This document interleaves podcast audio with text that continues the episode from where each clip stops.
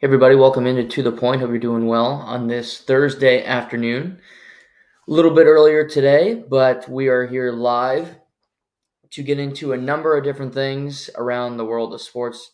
Craziness happening all over the place. So we it's just I don't even know where to start. But today we're going to talk some NBA because there's some drama going on in the NBA and I love it and there's also some problems, but it's fun. Thursday night football tonight, Chargers Raiders. Not exactly the sexiest of games. We'll talk about it. We'll talk about the line.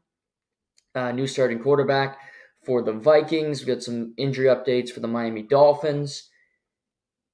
Uh, signing in baseball, not Yamamoto. He's still out there, but there's a bat that's off the market. So uh, stay tuned for that. And uh, well, I want to start today before we get into the UFC, which is always interesting. Today we got an, an interesting story because Tuesday night I'm watching hockey. St. Louis Blues are playing the Detroit Red Wings, and I'm watching the end of the game. Detroit is up by a goal, and there's three minutes left. And Craig Berube decides not to pull his goaltender.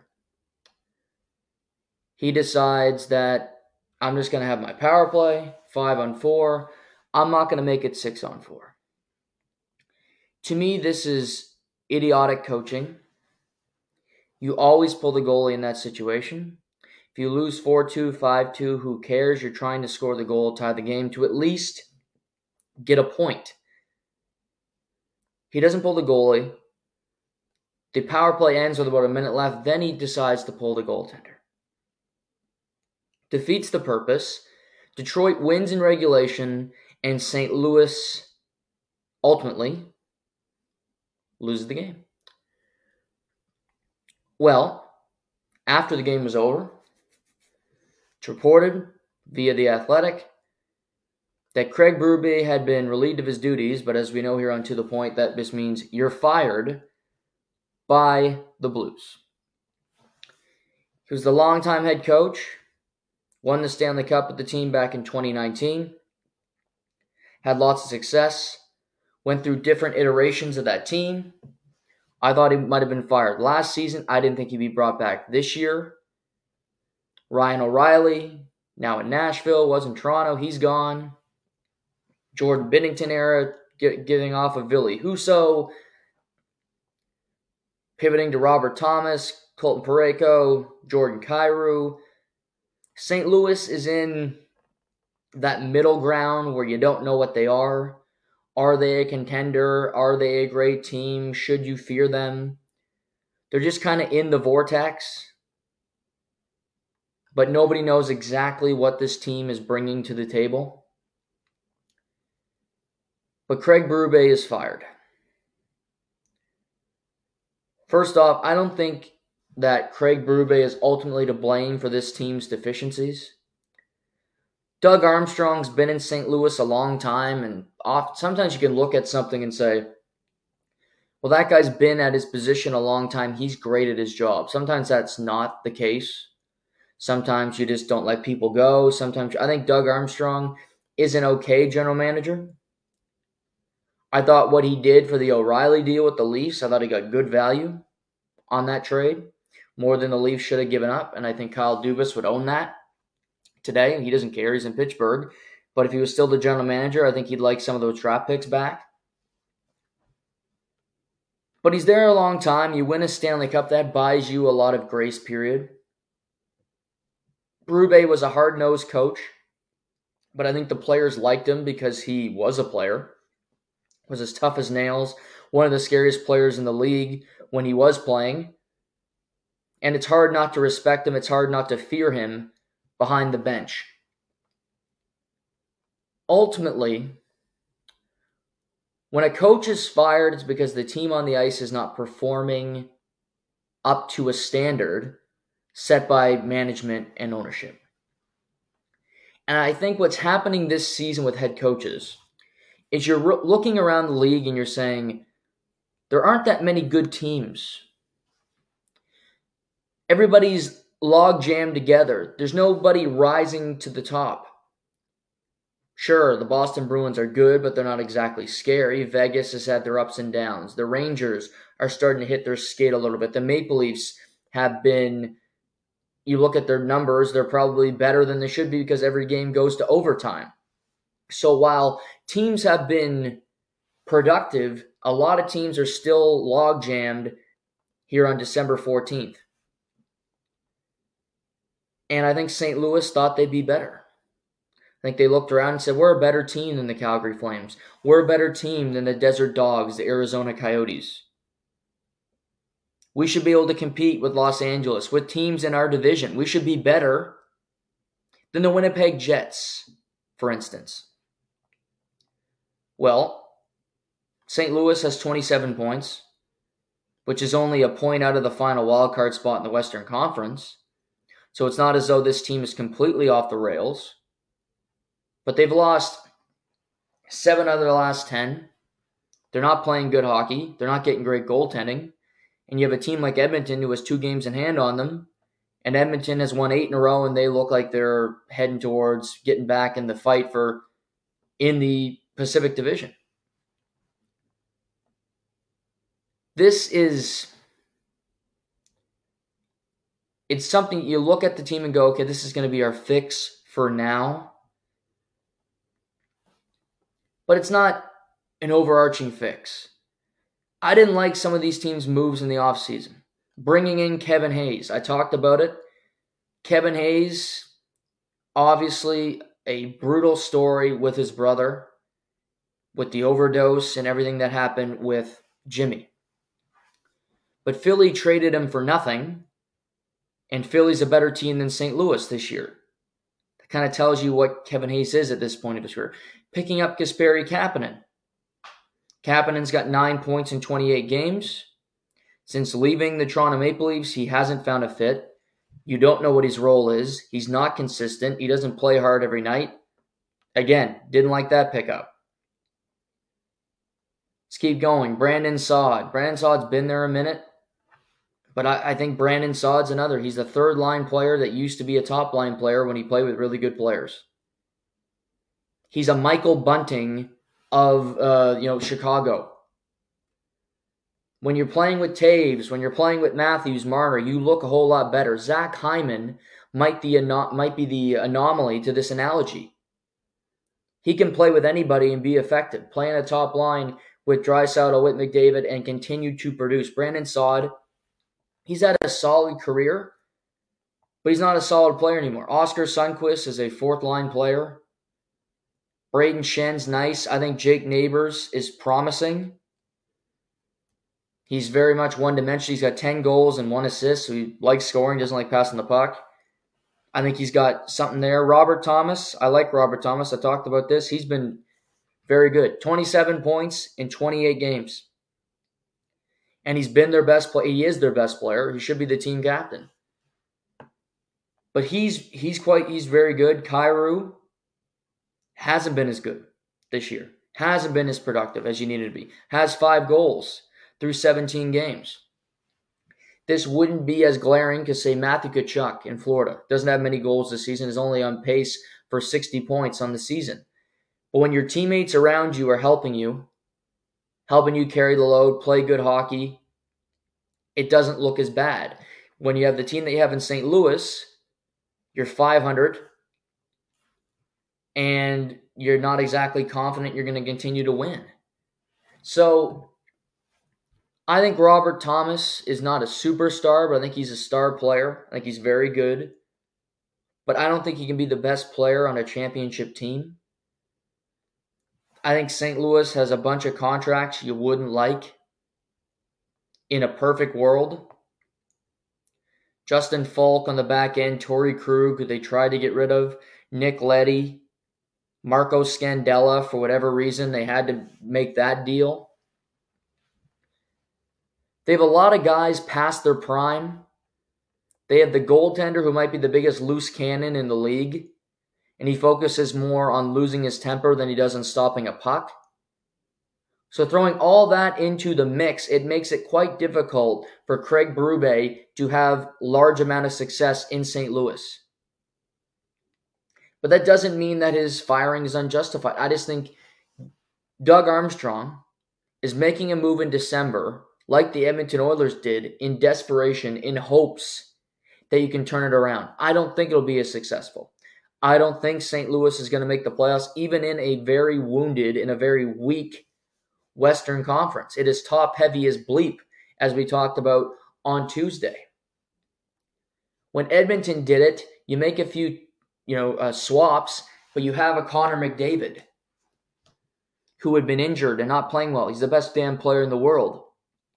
Evan Bouchard, who was the worst defenseman in the league in the first month, has figured out how to put his skates on, has figured out that he's actually bigger than 90% of the league, and has points in 11 straight games, which is the longest current streak in the National Hockey League. And he's playing decent defensively.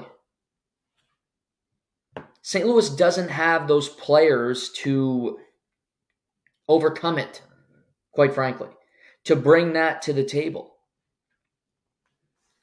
Can can uh, can Kyrou play better? Yes, but he isn't to the level of these guys. It's not. I don't think they have a, as good a defenseman. Evan Bouchard's got 30 points in 26 games, right up there with Quinn Hughes and uh, Victor Hedman and Cale Makar. He's he's in that conversation with those guys. And he's playing 22 minutes, and I, I still don't love him. To me, he still has his problems. But you like the upside. Mattias Ekholm has settled in with him. Ekholm start, and the biggest reason Ekholm's starting to play better defensively. Bouchard can settle in, make a few mistakes, and Ekholm can overcome it. So that firing, you can have this this shift. You can have a let's play a different system here. It's not working with Jay Woodcroft. Let's do a few things differently and make a change. For Craig Berube being gone, you bring in a coach who was a head coach in the OHL, just like the Oilers did. I'm sure they'll win their first couple games with a new head coach. Because that's always what happens. St. Louis opens, and they open with a good opponent tonight, the Ottawa Senators. So that new coach bump should work. But after that, it gets thin. You go, okay, well, this is just kind of our team. I expect the St. Louis Blues to be a seller at the trade deadline if they can. If they have pieces that teams want. I don't know if they do. Because there's a lot of guys on long. It's as if Doug Armstrong is a new Marc Bergevin. If you notice, Marc Bergevin in Montreal, general manager, I actually think he did a better job than most people. But he got fired. He gave out a lot of long term contracts guys like Brendan Gallagher and Josh Anderson and guys that I'm sure the Canadiens and Montreal fans wish they didn't have on the roster right now. But you can't get rid of them because there's no money around the league and players can't take on, uh, teams can't take on bad contracts. So you're stuck with them. And Bergman, doing this hasn't got another job. I think he's working as a consultant or he's doing something. I'm sure he's doing something wearing a beautiful suit. It's in great shape. But he hasn't got another GM job.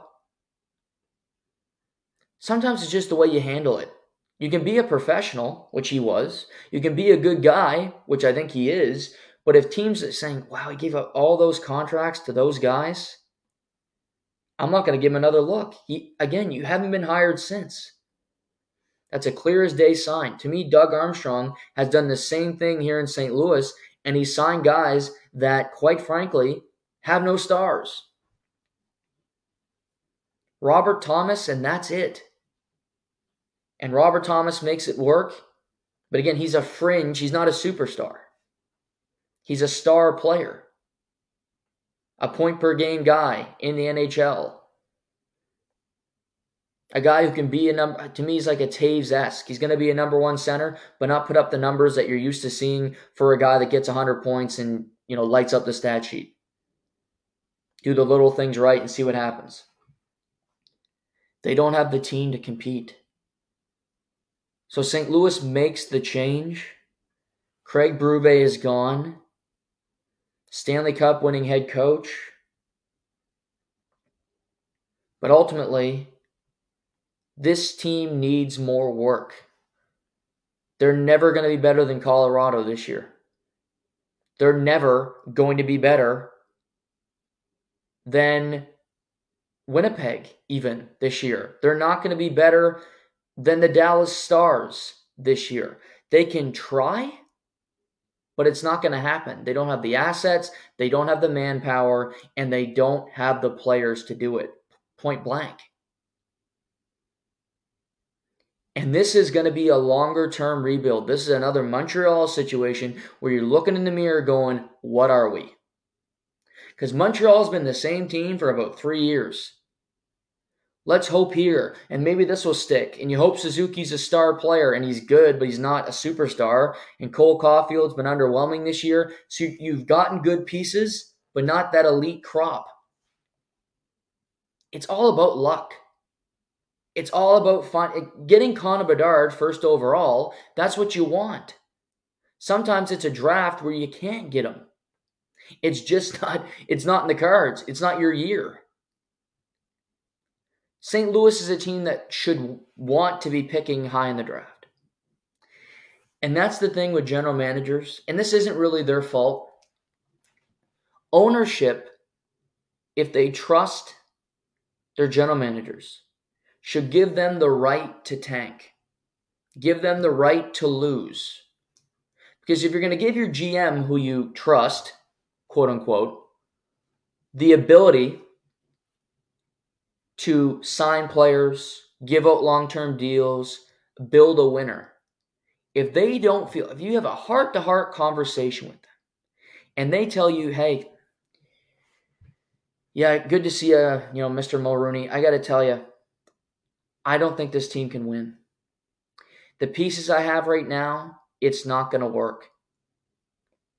And it's honest, it's scary, but to me, it's the most effective way to do it because if you're signed long term, worst case, they fire you. And guess what? You get paid, regardless of if you're working. Best case scenario for you, you love the team you're working with. Of course, you want to remain in that job because you love the sport. But you can build the team that you want, not have to sign players to bad contracts just to try to prove something just to try to keep a window open that everybody knows is not going to remain open. Montreal did this. St. Louis is doing this. And it keeps you in that middle ground, in the in the midst of irrelevance for a long time. Because being in the middle, being that ninth, tenth seed in the Eastern or Western Conference is horrible.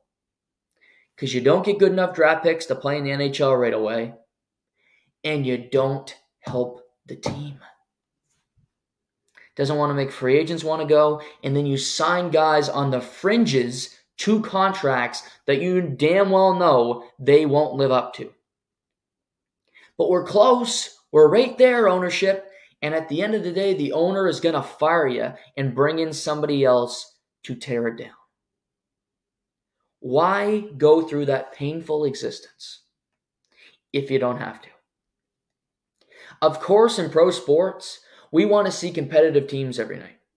We want to see teams play hard and think, okay, that team, that team, they're both really good. That's just not the case. There's going to be great teams, there's going to be bad teams. Tonight, Toronto Maple Leafs are playing the Columbus Blue Jackets. Columbus Blue Jackets stink. Stink. And Toronto, despite their faults, are one of the best teams in the league. And it's a mismatch. It probably won't be that compelling of a game, but people will watch it because it's Toronto, but also that's how the that's how leagues work. There are not enough talented people in the world to make it equal. You hope it does in the playoffs and it evens itself out. But when you're playing 82 games and you're playing all these different teams, there are going to be haves and there are going to be have nots. I'd rather be one or the other. There's haves and have nots, and then there's the people in the middle in the middle who are basically eating pig feet. They don't get a meal. Okay, you're over here, you get a steak dinner. If you're a have, great. Have not, you're eating uh, oatmeal. It's not great, but okay, we got to do it. We suck it up. We're gonna eat oatmeal for a while. In the middle, it's just junk, empty calories. That's what you're doing in the middle. Useless. And St. Louis, Doug Armstrong, who's been there a while, I'm not sure he will be the GM come July 1st. No reporting on that. Just a feeling I have because he's you've been there a long time. And it might be time for fresh eyes to be put on that team. A Stanley Cup buys you a lot of wiggle room, buys you a lot of respect. But that was 2019. Since 2019, there was a pandemic. Russia invaded Ukraine. Anthony Fauci became the most popular person in the world. Aaron Rodgers is a jet. I mean, what else? Things have changed since then. It's been a minute. It's almost 2024. Once you win one, they want you to keep winning because they know what it's like. It's like a drug. You can't stop. So Craig Berube had a really good run in St. Louis. Successful stint. He took over for a coach halfway through his season. So he knows what this is like. And it worked out for him.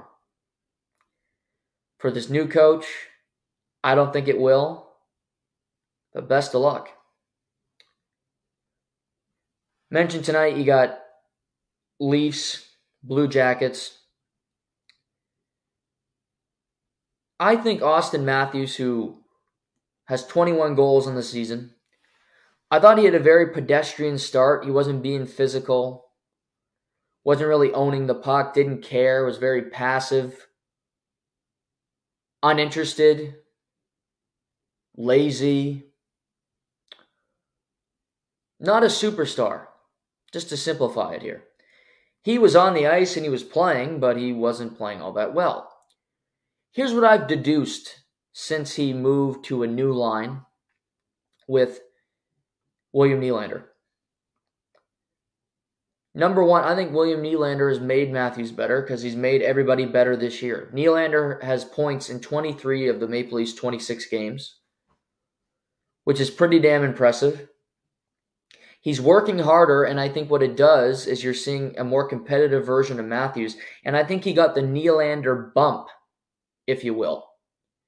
You're seeing that tenacity, you're seeing that go around, get the puck that Nylander has brought to the table this season. I think Matthews, over the last, say, five games, has played at his absolute best.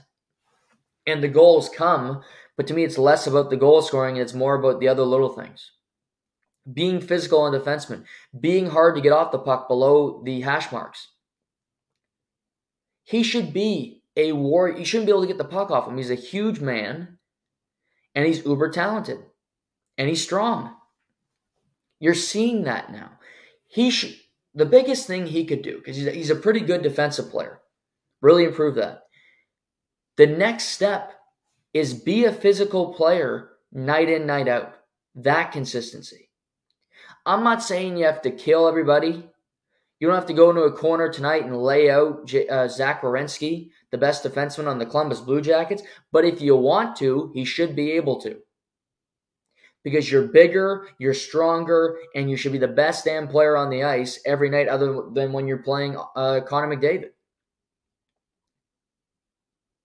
That's what I was told, anyway. That's what I expect. He's that dude. Have that physical nature. Intimidate the opposition. Because they're going to go into the game knowing, holy shit, Matthews can run me over. I can't just go through the middle of the ice and not worry about him doing something to me, which was the case in the past. Now, the guy who has played 26 games, and he's had about six or seven good ones, is Mitch Marner. I'm sure he's got good numbers. I'll look them up. I don't really care about his numbers because it's irrelevant to what I'm going to say, but I'll bring it up just for fun. Let's see. Mitch Marner's got 29 points in 26 games. That's that's good. It's over a point. It's it's, it's quite good. However, I don't think he's been very good this year. When Marner's at his best, he's the best player on the Maple Leafs. He was last year. He was the be- he was the best player on the Maple Leafs roster last year, and Auston Matthews was still on the team. He was the engine, he was the spark plug, whatever analogy you want to use. He was that guy. He brought it night in, night out, and he created the scoring opportunities for Auston Matthews. Well, I haven't seen that this year. I haven't seen the, the fight in him, the dog in him. Just been passive. He's been an observer. He hasn't been setting the pace. He's just kind of coasting along, trying to keep up. He's going to put up points because this team puts up points. But John Tavares only has three less points than Mitch Marner. Now, I also don't, I think those two guys don't have a whole lot of chemistry. I don't think Mitch Marner particularly likes playing with John Tavares. He wants to play with Auston Matthews. But Sheldon Keefe had the cojones to make that swap, which needed to happen, and I think it's worked out for the better. Because Matthews has 21 goals in 26 games, and he's got 32 points, which is second on the team, only behind William Nylander. But this team's playing quite well. They had a big win against the Rangers on a back to back. Martin Jones gets the victory. They can take another step if Mitch Marner starts to play like one of the best players in the world, which he is. Sometimes it's just not about the points. It's about your energy, your vibe, your aura on the ice, and the way you're presenting yourself. To me, he's been presenting himself as a guy that's a little bitchy, a little uninterested, and not giving his full self. Nylander's in a contract here and he's playing free.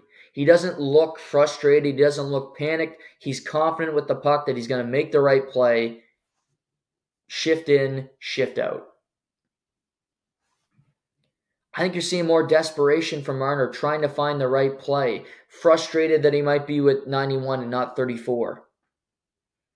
Embrace your line mate because Nylander is not leaving Matthews anytime soon because it's working too well and there's nobody else to go to.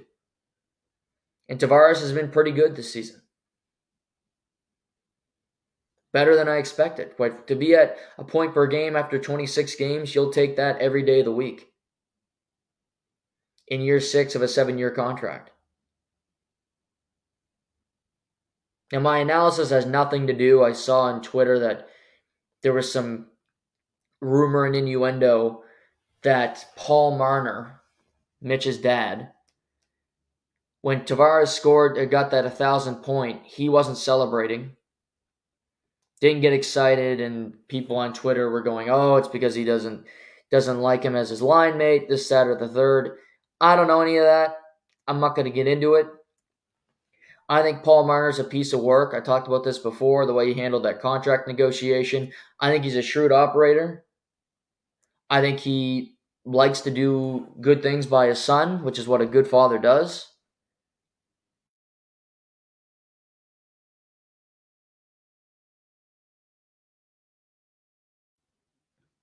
I think he's had that is because of his son and knowing that Mitch was going to be an NHL player probably from a young age. So you kind of get that bravado about you, you get that confidence, you're arrogant. I do think he has parts of that in his DNA. But that doesn't make him that doesn't mean he doesn't care about John or wanted didn't want him to have that moment. He might just be upset that his son's not playing all that well, which he hasn't. Another guy that I think's been kind of pressing the issue, not having a great season to this point, is one of my favorites, Tim Stützle in Ottawa. The Ottawa Senators have been such a disappointment. The only way I can describe it, they've been pretty terrible so far this season. They got the Carolina Hurricanes coming off a Western road trip on Tuesday night at home, and Carolina gave them the business.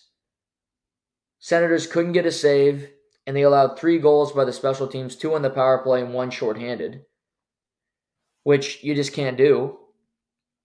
But Tim Stützle's got 26 points in 23 games, which is basically Mitch Marner's stats, but three less games. And you look at it and you go, he's plus eight, he's got 26 points, but he's only got six goals. And the kid's a goal scorer. And you see, well, Brady Tkachuk's got 13, and Josh Norris has seven. Sanderson has one less goal than Stützle. does Jakob Chychrun, Mathieu Joseph. Tarasenko has more goals. Claude Giroux has three. You look up and go, okay. I think Stützle's feeling the pressure because his team isn't very good. They're not meeting expectations. His head coach is taking bullets every other day. Jacques Martin is up in the booth watching every game, so they could be making a head coaching change any day of the week. And quite frankly, I'm shocked that DJ Smith has not been fired to this point. Credit to Michael Andlauer, said he's going to give him time, and he has. But tonight's game against St. Louis, followed by a back to back in Dallas, are two very important games. And I think if they don't go well for Ottawa, there could be a new bench boss by Monday. What I tell Tim is just simplify your game. He's so fast, he's so talented, uber competitive, the best player on, on the Ottawa Senators by far. He's a superstar. Just play your game and let it come to you. I'd also put Brady Tkachuk back on his line because they play so well together. If I'm the Ottawa Senators right now, I need to win games. I don't care if you have to load up a line, do it. Because at this point, it's about finding some cohesion, finding some success. Because you have none. You look around going, what are we going to do here? We're last in the Eastern Conference. We're behind the Columbus Blue Jackets who, yes, have played seven more games in the Ottawa Senators, which is staggering, but nevertheless, look at some of these. Columbus has played 30, Buffalo's played 30, Pittsburgh 28, Tampa 30, Carolina 28, 28 Flyers, Islanders, and 23 games for the Ottawa Senators. That means you're playing a fuck ton of hockey down the stretch going to be tired. You're going to have to, a lot of things are going to have to go right for Ottawa to make the playoffs, and I don't think they're going to be able to. Because Korpisalo is a disaster. Looks like he has no confidence in the net, and the rest of the team isn't playing that well in front of him. But Tim Stützle is part of that solution. If you're going to turn it around, it's going to be because of him. Because he's your best player, and just just play. Don't focus on everybody else. Play the game. Let it come to you and see what happens.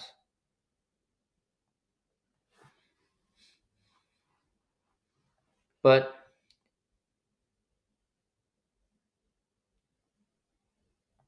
it's it's something else.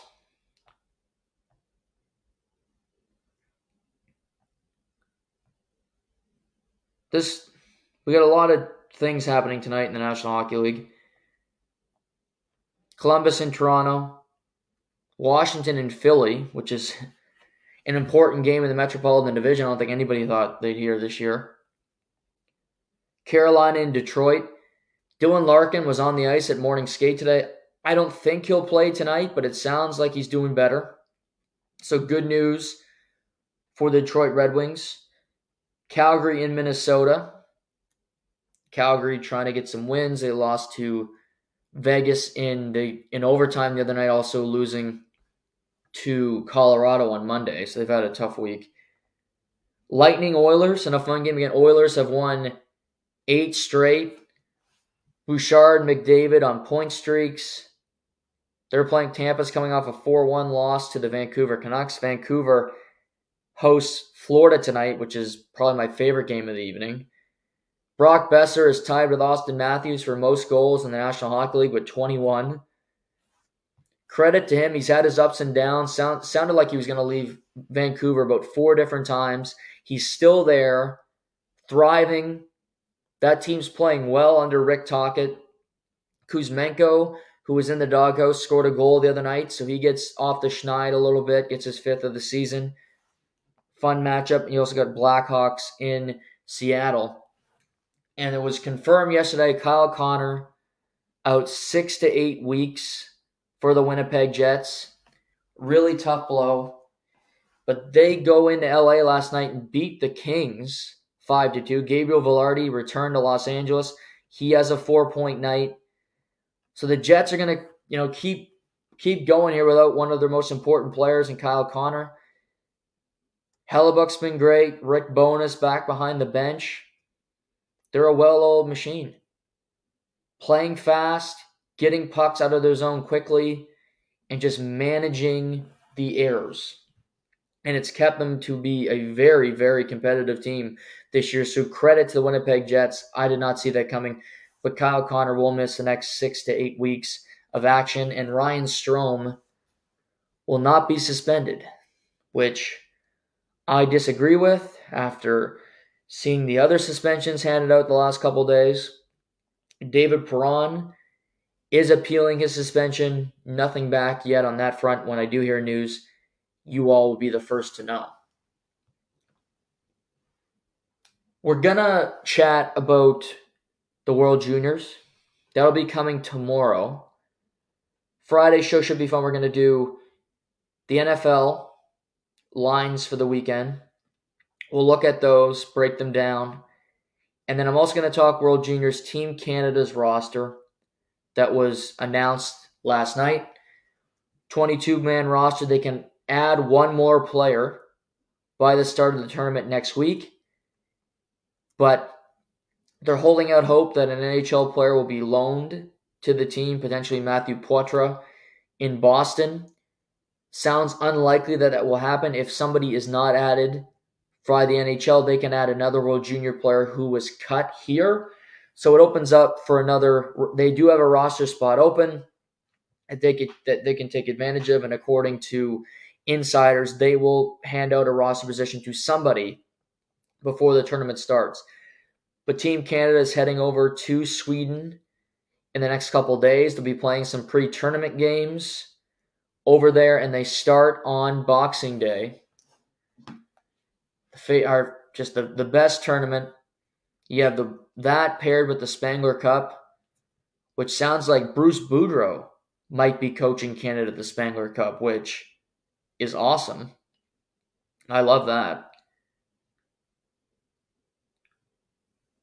But the World Juniors, Canada, Canada opens against the Finns which is a fun opening game. It's a 9:30 a.m. start.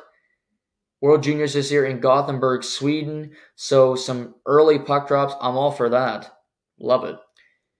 They open with Finland 27th against Latvia, 29th against host Sweden, and New Year's Eve against Germany. So an interesting tournament, but again, they don't get to pick their schedule. It's not as if you're booking Canada for the best team on New Year's Eve because Sweden's the host. And they don't care about Canada. in particular, when Canada is in your group, Sweden gets to pick their schedule. So, some interesting stuff there. But we'll talk the World Junior roster tomorrow, including the fact that Noah Warren made the roster. Proud of him. Few surprises. We'll get into that tomorrow, so stay tuned. Let's move to the NFL. Some housekeeping before we get to the game tonight. Baltimore made a little surprising move this week. Baltimore signed Malik Cunningham off the New England Patriots practice squad roster. Malik Cunningham was undrafted. He was a quarterback at Louisville. similar to Lamar Jackson, where he was a great running quarterback, had some athleticism, and you know I think he had a very good career at Louisville. Didn't have great teams around him, but played in the ACC, and he was very notable to me because I watched him play a ton, and he was very interesting. Patriots brought him in. He never got on the field more than two snaps in a game. He was on practice squad for most of the year.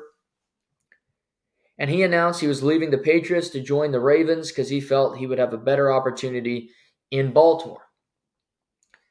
I believe the Patriots wanted to convert him into a wide receiver. This is often met with, you know, skepticism. Julian Edelman did it as he was a quarterback at Kent State. But I don't know if Malik Cunningham's willing to do that at this point. Maybe he still sees himself as a quarterback. He can go learn behind Lamar Jackson, behind Tyler Huntley, Josh Johnson in their already deep quarterback room, or potentially he's going to be a wide receiver or a tight end or some other interesting way they can use him, potentially as a Taysom Hill type in Baltimore. He's not a name you might know right off the top of your head.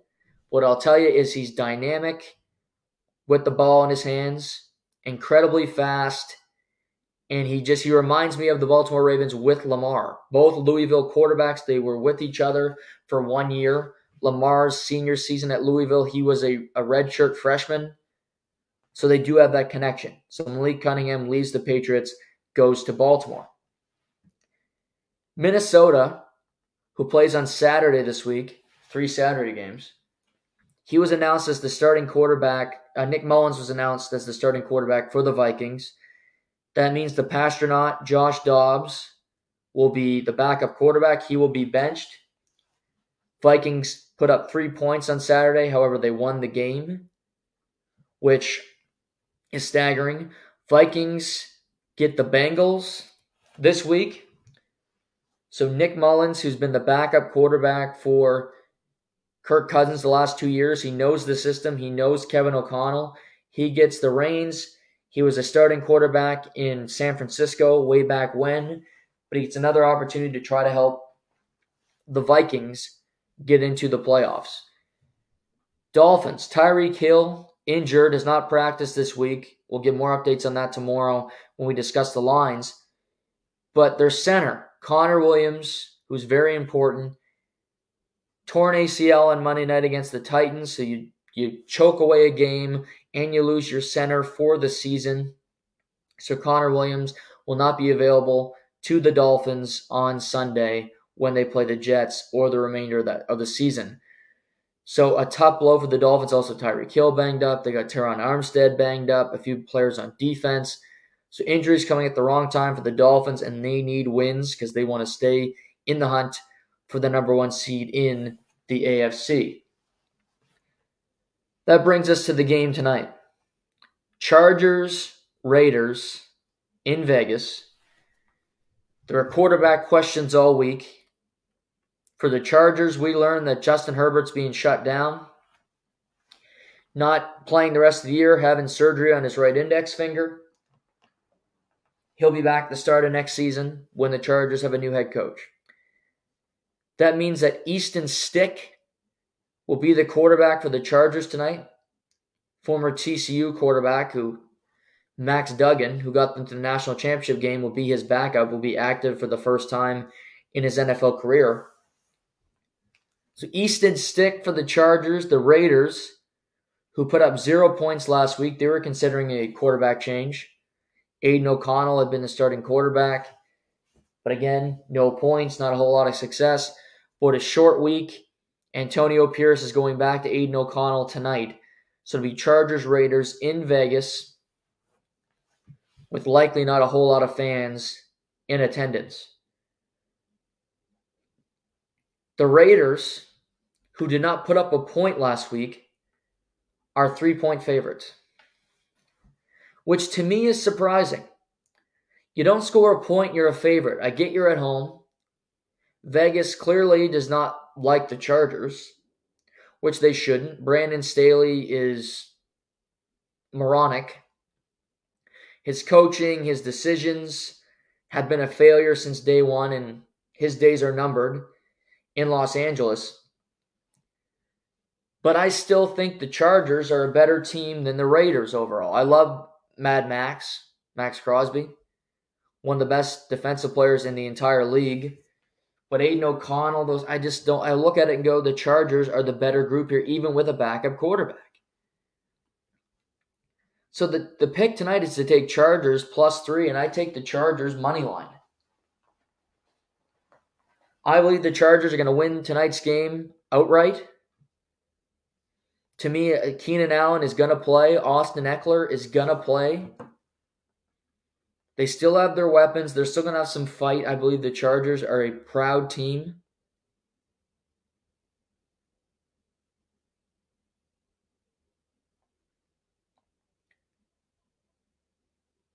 So,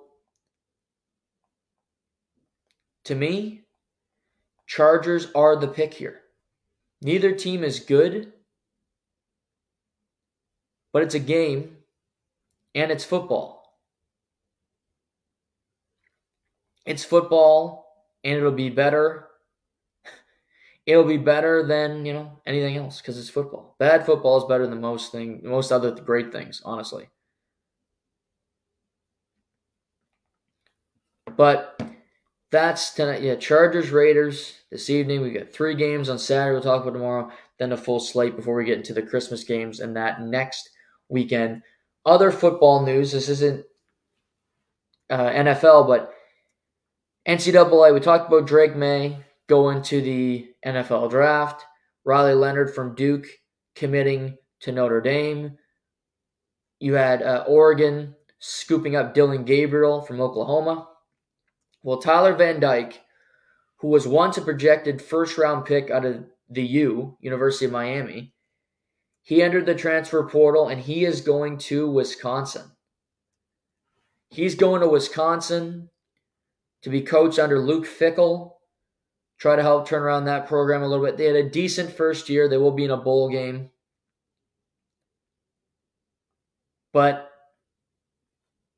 I think this is a good choice. He's going to have a strong running game. You're in the Big Ten. You'll be playing against some good teams, so you'll be able to show yourself off a little bit. University of Miami were going in a different direction with the quarterback position.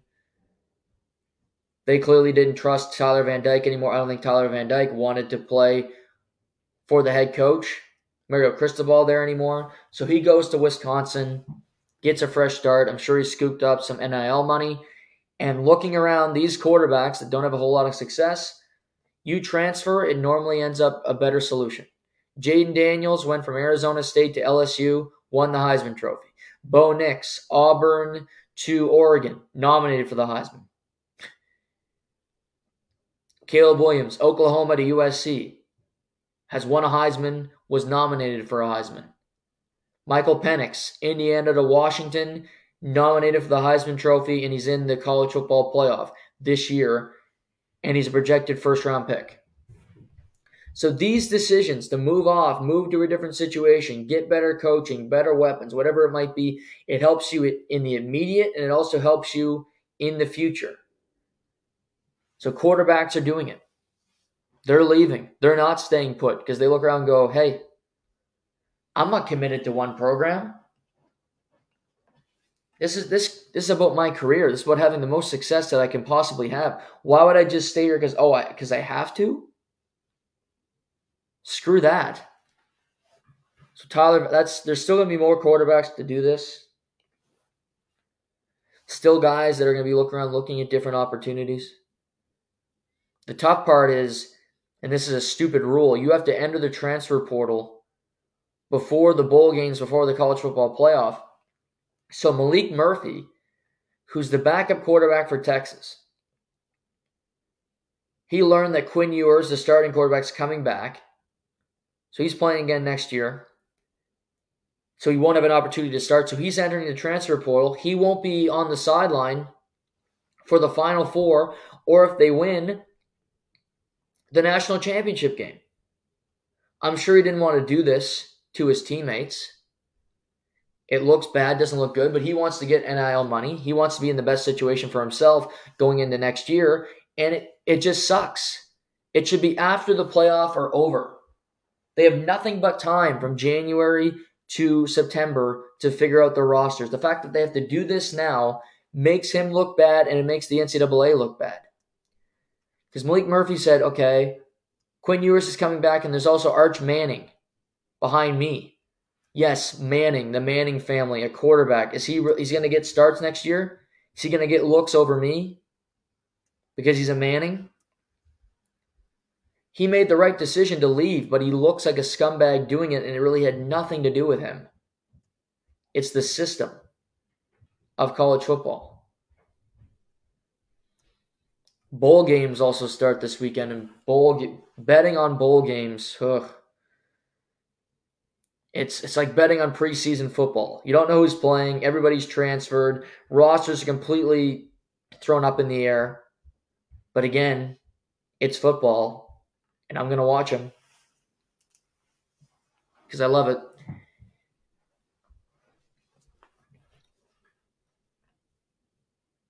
Let's move to the UFC. UFC 296 is this weekend in Las Vegas, Nevada. Headline behind Colby Covington and welterweight champion Leon Edwards. We're gearing up, media days are going on. But the big news last night was that former welterweight, you know, current uh, sorry, current welterweight contender, Ian Machado Garry, one of the most polarizing people in the sport, had to pull out of his fight with Vicente Luque. He has pneumonia, can't fight. But there's more to this because he was getting criticized by everybody prior to this. He has this weird story where he's 26, he has a wife who's 40. Nothing wrong with that. Well, No, nothing wrong with it. It's not my cup of tea, but hey, good on you. So he's 26. He's got a wife who's four. I think he's got a kid with her. And he, his last name is Ian Garry, but he took her last name, but her last name is her ex husband's last name. So his name is Ian Machado Garry, which is her ex husband's last name. So it's very strange very weird. He was getting ridiculed for it online. He's also been in the tabloids because he got kicked out of Leon Edwards' gym in England for being, you know, always having cameras around, having being about him, being late for training sessions, not being present, and being just a pain in the ass, quite frankly. And he was a little bit, you know, he's was kicked out of gyms. People were giving him grief, said he was kind of worried to come back into the U.S. And then uh, Sean Strickland, my favorite, called out his wife saying she was, you know, a, a predator, trying to scoop him up, trying to take all his money, saying she knows what she's doing. She's just taking from him. So a whole lot of drama going on prior to this fight for Ian Machado, Garry. However, he's one of the most talented people in the entire UFC. His striking game, his leg kicks, he's long. I think he's going to be a champion at 170 by the end of his career. Again, he's young, he's good, he's uh, likes to fight. I believe he has pneumonia. I think he's sick. I don't think he's uh, ducking a fight. He loves to fight. He's talked about this. He's proved it inside the octagon. Shit happens. However, it's tough for Vicente Luque because you're two days out from a fight. You're doing your weight cut. You prepared for this. You had a really tough opponent. And Dana White said last night there's no replacement for Vicente Luque. But then we get to this morning. Ali Abdelaziz, one of the top managers in MMA, polarizing figure, but he represents some of the best. Justin Gaethje, Kamaru Usman. He also represents Kayla Harrison and Vicente Luque. He tweeted out, let me find it because it's interesting.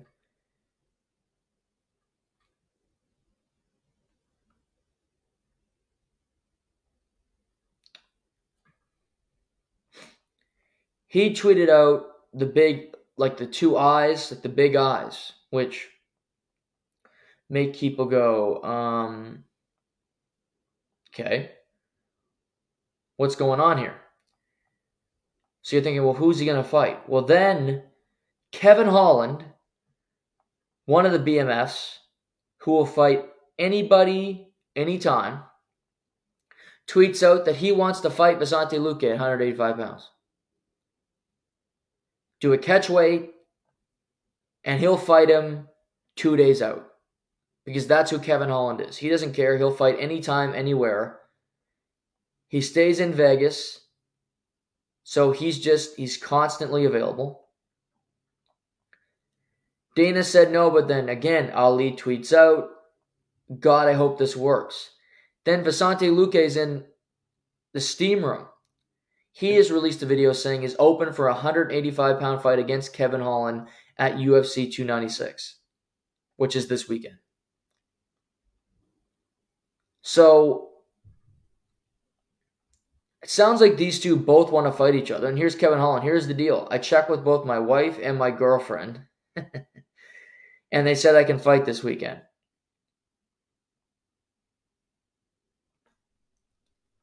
So Kevin Holland wants to step in, 180 pounds, meet in the middle between welterweight and middleweight, and fight Saturday. So Vicente Luque can get a purse, remain on the card, not have to go that weight cut, all that training for nothing and Kevin Holland gets a fight. And honestly, it's an easier fight for, for Vicente Luque, but Kevin Holland is a tough opponent. Ian Machado Garry's a striker, so is Kevin Holland. He's not going to take you to the ground. He's not doing any jujitsu. He's going to strike with you. So you're basically gearing up for a very similar opponent.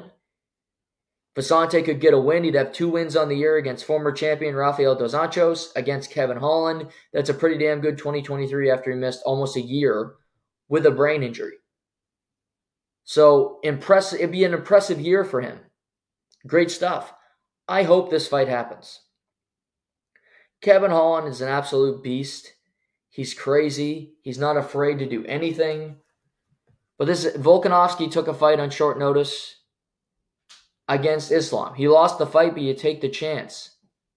Sean Strickland got a title shot because Dricus Du Plessis had a foot injury. Sometimes this just happens. An opportunity comes in your, and I think for the UFC, they might look at this card and go, we got a damn good card even without Ian Garry," which they do. They could easily throw Josh Emmett and Bryce Mitchell, Thug Nasty, into the main card. And nobody would bat an eye because that's a really good fight at featherweight. But to keep Luque and to put Kevin Hall in the first fight of the pay per view at welterweight, you're going to have three welterweight fights on the main card. It looks awesome.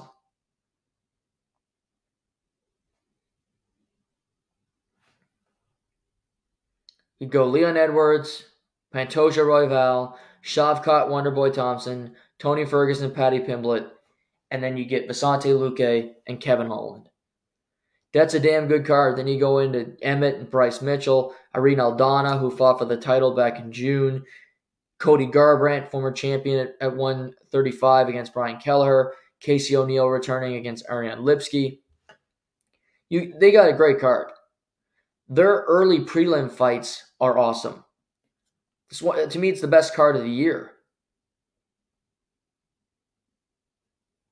But can you get this fight, it's to me, it's not that hard of a fight to make because I think Kevin Holland will do it. He said he will. 180 pounds. He'll weigh in tomorrow morning. If something happens before we wrap today, I'll tell you guys about it.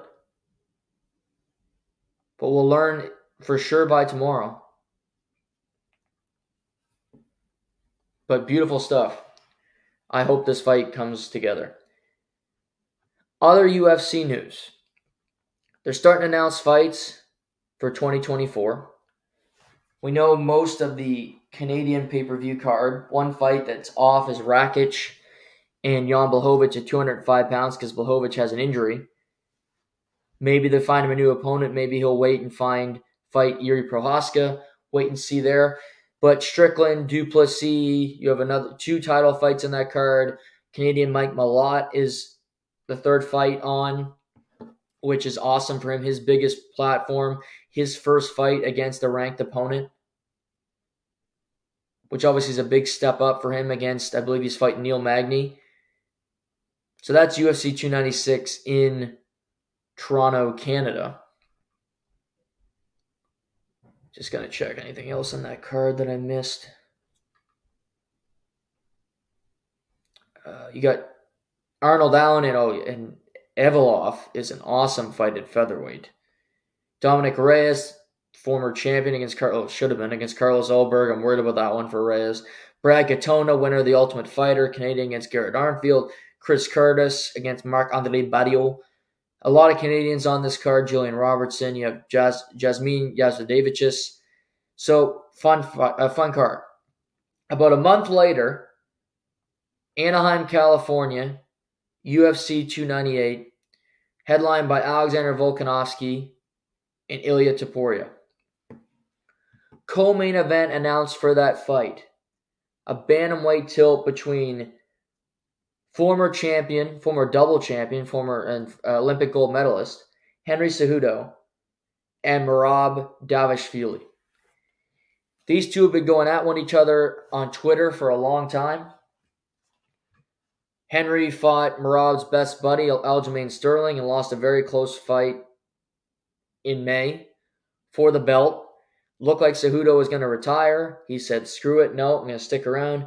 I can beat Merab, give me a chance at Merab, then I get Sean O'Malley and fight him for the title, which is what I think will happen. Whoever wins this fight will be the number one contender for the Bantamweight title. I don't see how it doesn't happen that way.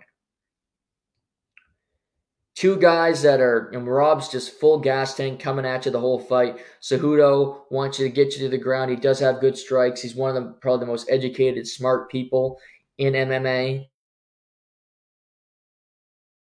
Just about fighting and being in good situations.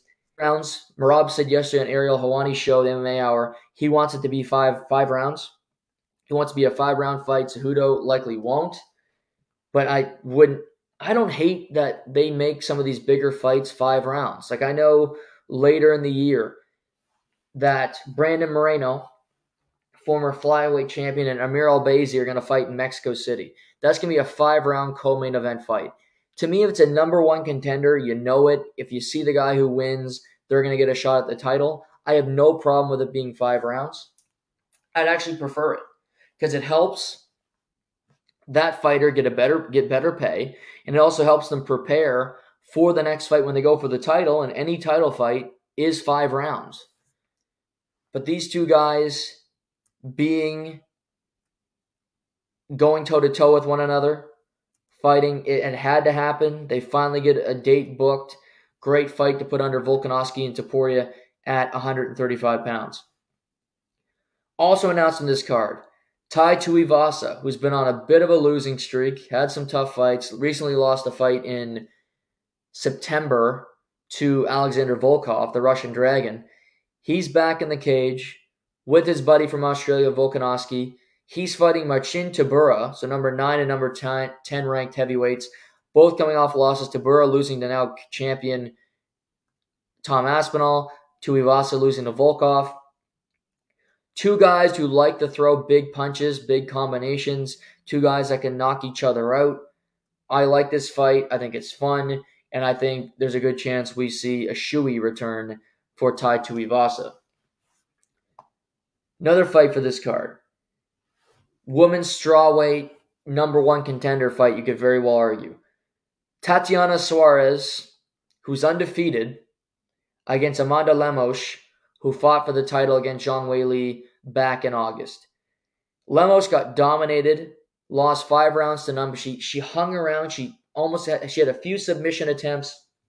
It was domination, but it was a more interesting fight than what the scorecard said. Tatiana is a just a complete monster inside the cage. She's won every one of her fights via uh, via finish. She's a submission specialist. She's completely crafty, strong, gets women to the ground, and she finishes fights. She recently beat Jessica Andrade, who's another former champion. So I thought you could make the argument that Tatiana should be the number one contender. But what this tells me is they want to do Zhang Wei Li and Yan Xiaonan for the strawweight title. Two women who are both Chinese, two women that if they want to go to China next year could headline that event. Be huge. It would do great numbers. They sh- they need to find an event to put in China because I know they want to go to Manchester and they would like to do a Dublin event next year. But having those two women headline an event in China would be absolute magic.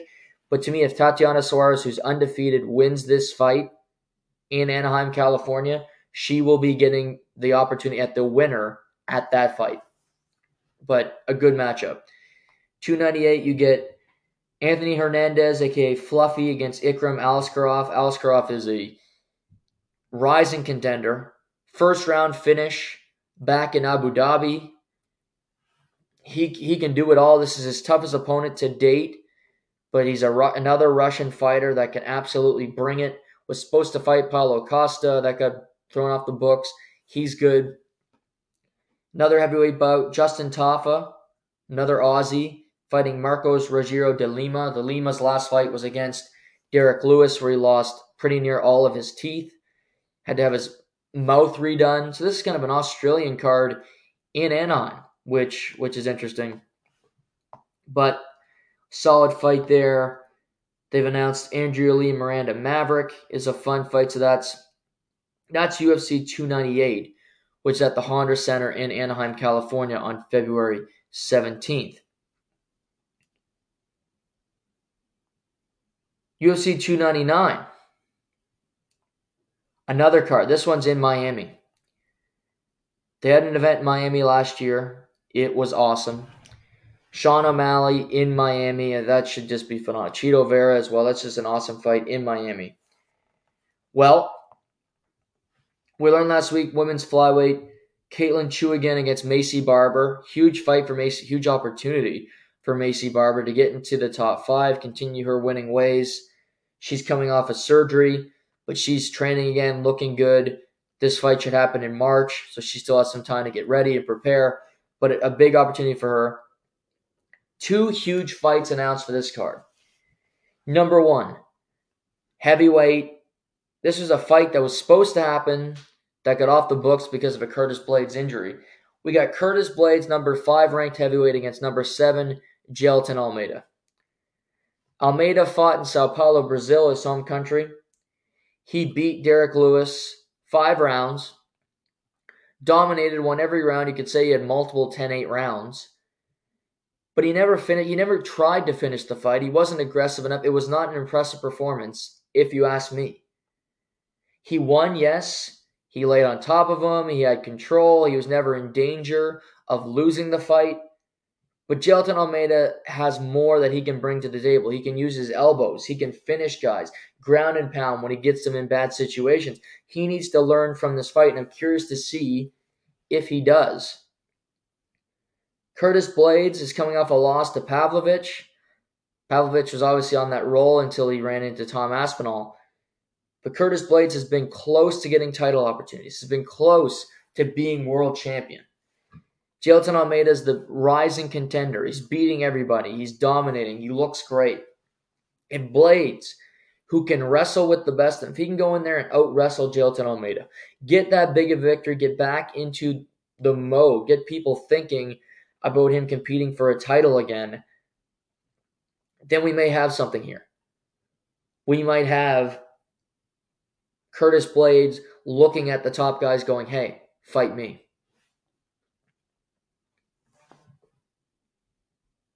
Perhaps not, but to me, this is a huge opportunity for Curtis Blaydes. He's been in been in the cage with Daniel Cormier. He's been in the cage with the uh, almost had a fight with Jon Jones. He's been in there with Volkov, with Aspinall.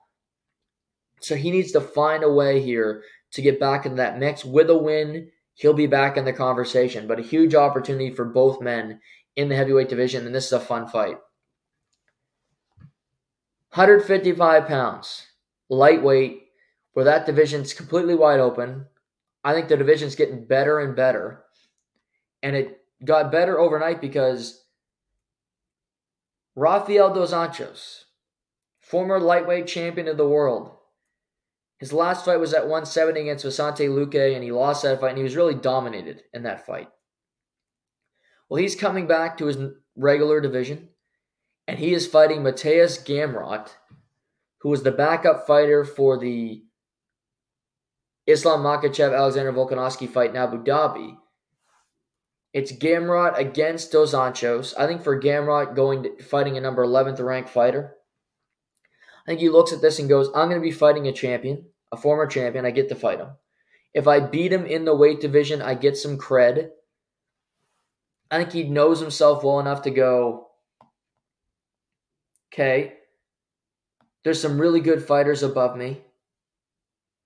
You know, I beat Fiziev in my last fight, but Fiziev blown out his ACL. So I can't really jump up and down about my about my performance. Gaethje's up there, and you have Charles Oliveira, and you have um, the guy who won, great fighter, just won in Texas, knocked the hell out of, knocked a big knockout a couple weeks ago in Arman Tsarukyan. I don't think he's going to get the next title shot. I think this is a smart fight for him because it's a guy that you can beat. You keep your momentum. There's no loss. RDA is a tough fight because RDA at 155 is, is different than him at 170. He's used to fighting 155. That's his size. I understand he doesn't want to make that weight cut anymore, in particular at his age. Understand that completely. But Luque proved in that fight he's just too big for him. He's not big enough to be at 170. He can't hang with like the Ian Garrys and those guys. This is not going to happen. This is his weight class. He'll be bigger than Gamrot when they get in that cage. He is to me just a bigger dude. But this is a fun stylistic fight. Two guys that like to get each other, that like to wrestle, be in different uh, combinations, keep their length, crafty guys Gamrot wants to be a champion. RDA has been a champion. RDA can win this fight. You jump to six in the rankings. All of a sudden, you're back in the mix and you have that aura of being a former champion. So I love this booking as well by the UFC. Interesting stuff. Great fight for UFC 299 in Miami. Also announced on that card, number 11, Pedro Munoz, bantamweight fighter against Kyler Phillips, who's unranked, but Kyler Phillips been a on a roll as of late. Some good performances. He gets his biggest opportunity. He beat uh, Barcelos in his last fight, 11 and 2 overall. So big opportunity for him. Lauren Murphy returns to the cage. She hasn't fought in over a year. She'll fight Karen Silva. So the number uh, six ranked flyweight for Lauren Murphy. She'll fight Karen Silva, who's number 13. Lauren Murphy in her last fight against Jessica Andrade was really beaten badly. She's pushing 40, so I'm, I don't know how much longer she's going to fight. I could see her if this comes out as a loss, it could be her last fight in the octagon. No fights announced for UFC 300 yet, but Dana White said he's gonna it's gonna be a huge card. He wants the first prelim to be a stunner. He goes, I don't want anybody to even for people to look up and go, how the hell is this fight a prelim fight? He wants it to be that loaded. I don't know how he's to pull that off because there's a lot of fights booked and there's only so many guys you can throw in the card. Colby Covington said yesterday he'd love to headline UFC 300. Of course he would. But are they going to put McGregor on that card with Michael Chandler? It's been rumored forever, but then John Kavanagh said they want to do it in the summer. Can Islam Makhachev fight on that card even though it's Ramadan? Him and Justin Gaethje headlining UFC 300. That would be awesome. That can certainly headline that card. If you have Gaethje and you have Gaethje and Islam, Dustin Poirier said he wants to be in that card, which I think he should. He's number three in the rankings. The thing for him is tough to find interesting fights. I would love to see him fight Arman. Three and four in the rankings. I know it's he's, he said he wants to fight, you know, title contenders. He's fought Oliveira. They could rematch. I don't think Charles wants to do it, but to me, I don't want to see Charles and Islam again. I really don't want to see that fight. I haven't seen Gaethje and Islam. I'd like to see that more.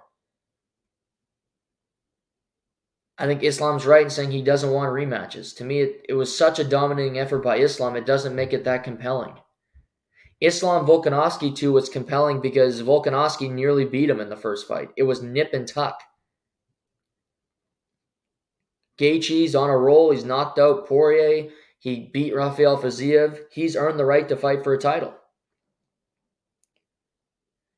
If you if you book that headliner UFC 300, Dustin Poirier against either Charles or Arman Tsarukyan on the same card to have multiple lightweight fights. That would be fine because Fiziev is is injured. He's not available. Dan Hooker is injured. He's not available with his arm. Jalin Turner will be coming off a big win. I'm sure he'll be looking to move up, but will there be opportunities? I don't know. Benoit Saint Denis is scary as hell.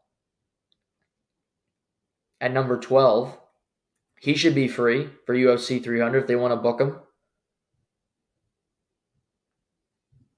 Maybe Beneil Dariush. I don't. If I'm Dariush, I, I worry about Dariush in that fight because I think his chin's kind of gone at this point. Bobby Green will be Drew Dober's fighting Renato Moicano in February, so just trying to put the card together is tough. They might put Yan Xiaonan and uh, Zhang Wei Li on that card because you have the flyweight champion fighting this weekend, the welterweight champion fighting this weekend. You might say, well, that's April, but again, it's the end of December. That's only a three month turnaround to come back and fight in early April for UFC 300, which isn't a whole lot of time. You have Jon Jones, who's currently the heavyweight champion. He's out until summer, so he's not going to be available. Alex Pereira should be available, but who you gonna who's he gonna fight? Jamahal Hill, I don't think is going to be back from his torn Achilles. He just beat Jiri Prochazka. Ankalaev is fighting Johnny Walker in January. Blachowicz is injured. Rakic has a fight booked. Khalil Rountree has called him out. And Rountree is awesome. But is it, at number eight, is he going to get a title shot? Unlikely. So that's probably not going to happen. The only thing is, if, if the UFC says to Tom Aspinall, do you want to defend your interim strap? I don't think they want him to do it because they don't want to draw attention to the fact that Tom Aspinall is the interim champion, not the heavyweight champion of the world, because Jon Jones is out with his injury. But seeing Tom Aspinall fight Ciryl Gane UFC 300 would be awesome as well. Do I think Ciryl Gane really has earned that title shot? No, but it's not really about that. It's about the style matchup and those two have history. Again, Blaydes booked. Volkov doesn't have a fight booked, but Aspinall's already beaten him. And everybody else is kind of taken. So that's going to, it's really only those weight divisions because Strickland's fighting in January. He's not turning around that quickly. Leon Edwards, unlike three three month turnaround for him, he normally takes nine months off. Better chances turn around if Colby Covington wins this weekend Will he? We'll talk about that tomorrow. He could turn around and do it. I think he would. But again, who's he going to fight? Is it going to be Belal Muhammad?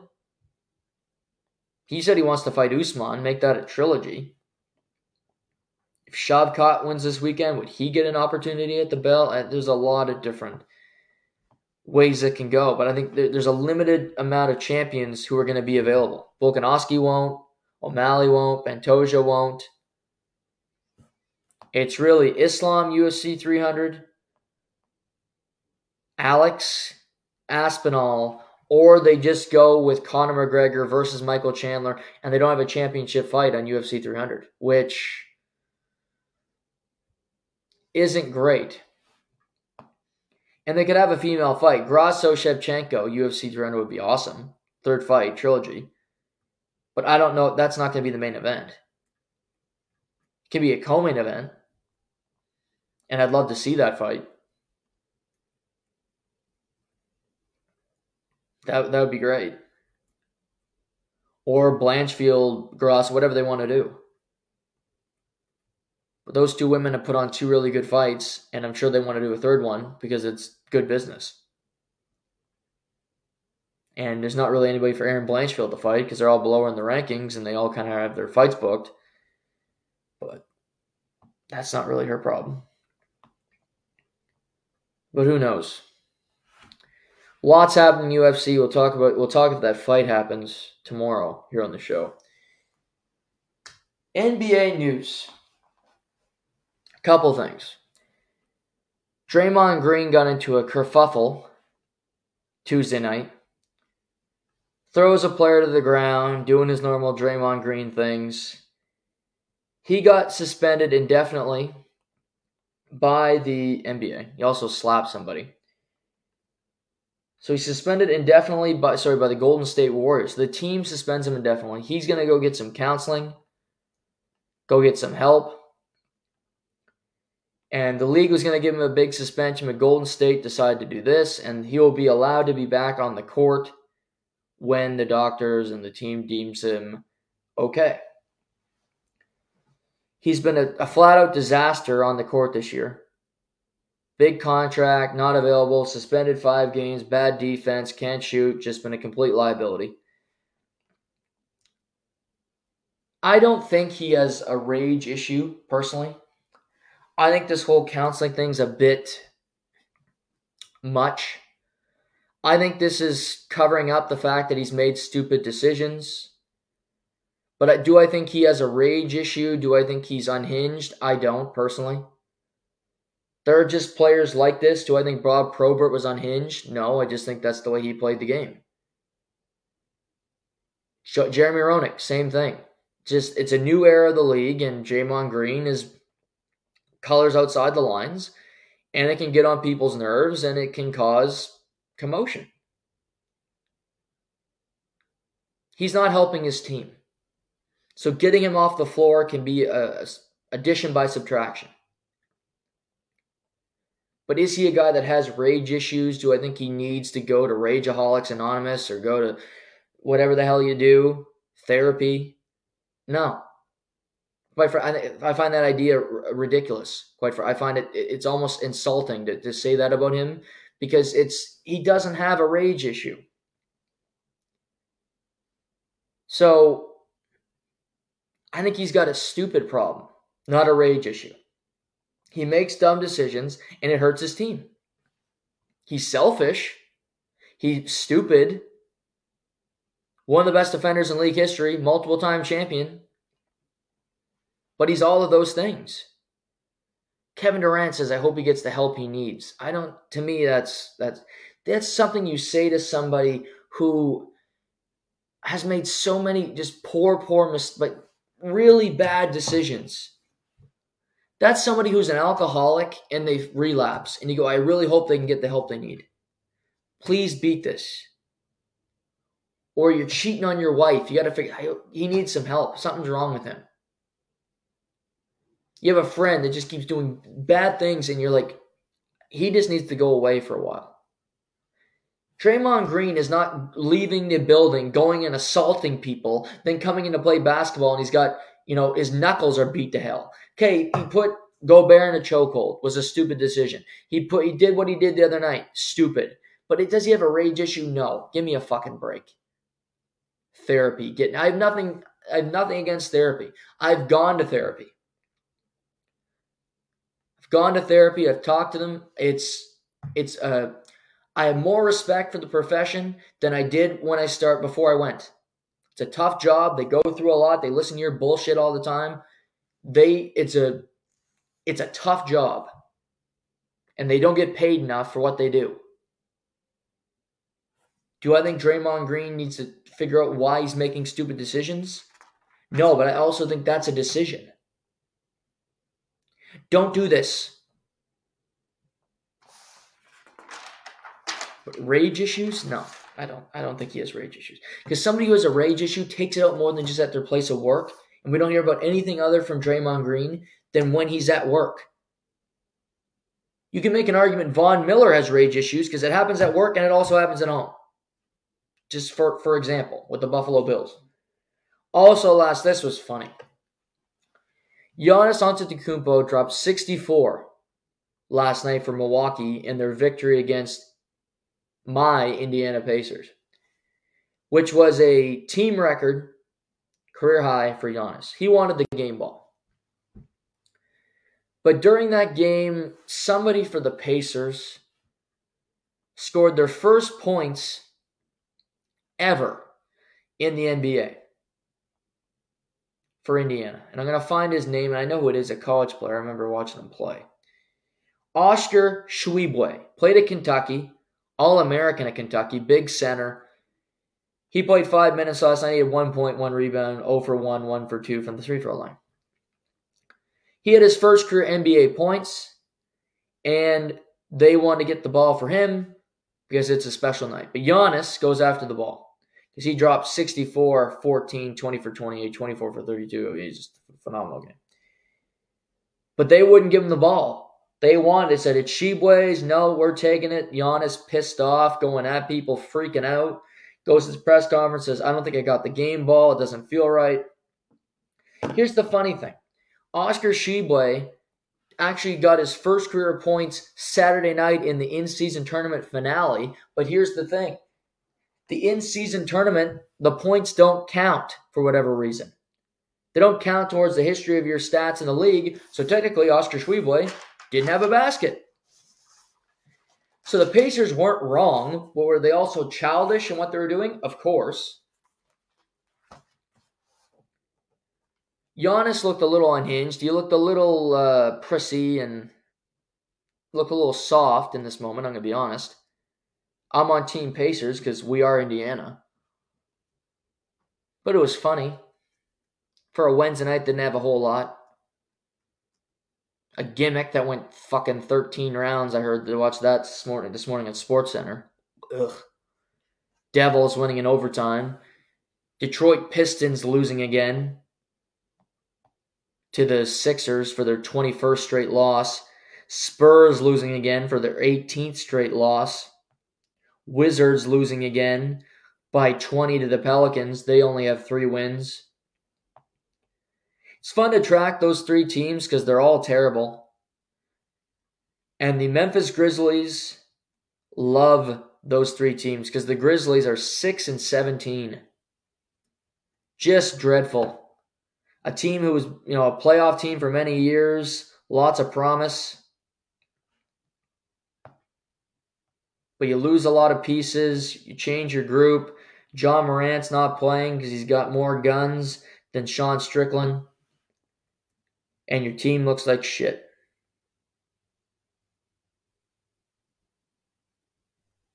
But apparently, he's going to speak with Adam Silver here soon.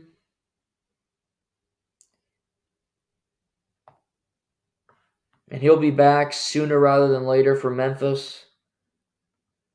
Will it be good enough? Because he's almost back. 25 game suspension for Ja Morant. The the Memphis Grizzlies this point are second to last in the Western Conference. They've played 23 games, so two more games for the Grizzlies, and then Ja Morant will be eligible to return his return, just checking their schedule here. Play Friday night against the Rockets again. Memphis. They play Monday against the Thunder. And he will be eligible to play Tuesday night in New Orleans. That's when he will be eligible to make his return. So that's likely when it will be for Ja Morant serving his 25 game suspension. So something to keep your eye on moving forward here. But that's what's coming up. Tomorrow on the program, we're going to talk Team Canada, the players they picked, and how they look going into this tournament. Also, get into uh, Team USA and Team Sweden. NFL picks for the weekend, injury news and notes things of that nature. We'll talk about the college football bowl games. So, a loaded Friday coming your way here on To The Point. Thank you for hanging out this afternoon. Thank you for the support. Take care. This to the point.